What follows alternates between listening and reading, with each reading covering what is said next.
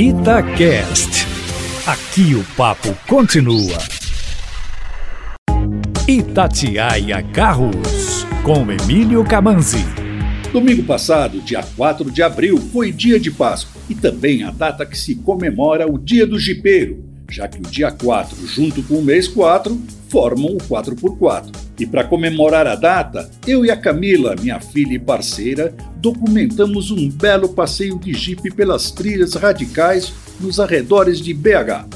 E claro, para isso, usamos um Jeep raiz para ninguém botar defeito, o Wrangler Rubicon, agora o mais capaz dos Jeeps vendidos aqui no Brasil. Uma fera com motor turbo 2.0 de 272 cavalos e 40,8 kg de torque, que se você deixar, sobe até paredes. O bacana desse Jeep, que tem o sobrenome em homenagem à trilha chamada Rubicon, lá nos Estados Unidos, que é considerada uma das mais difíceis do mundo, é que ele já vem preparado de fábrica para enfrentar trilhas como essa.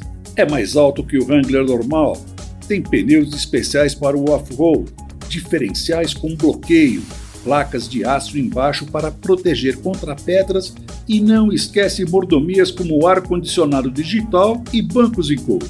Eu já fiz a trilha americana duas vezes com ele e agora que o Rubicon está por aqui também, não ia perder a oportunidade para fazer um teste em nossas trilhas. O único grande problema que encontrei foi o preço dele aqui, quase meio milhão de reais. Aí fico perguntando, será que tem alguém que vai comprá-lo só para andar em trilhas?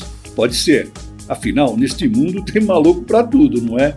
Mas não perde o vídeo, que tá bem legal, com imagens maravilhosas e muita informação.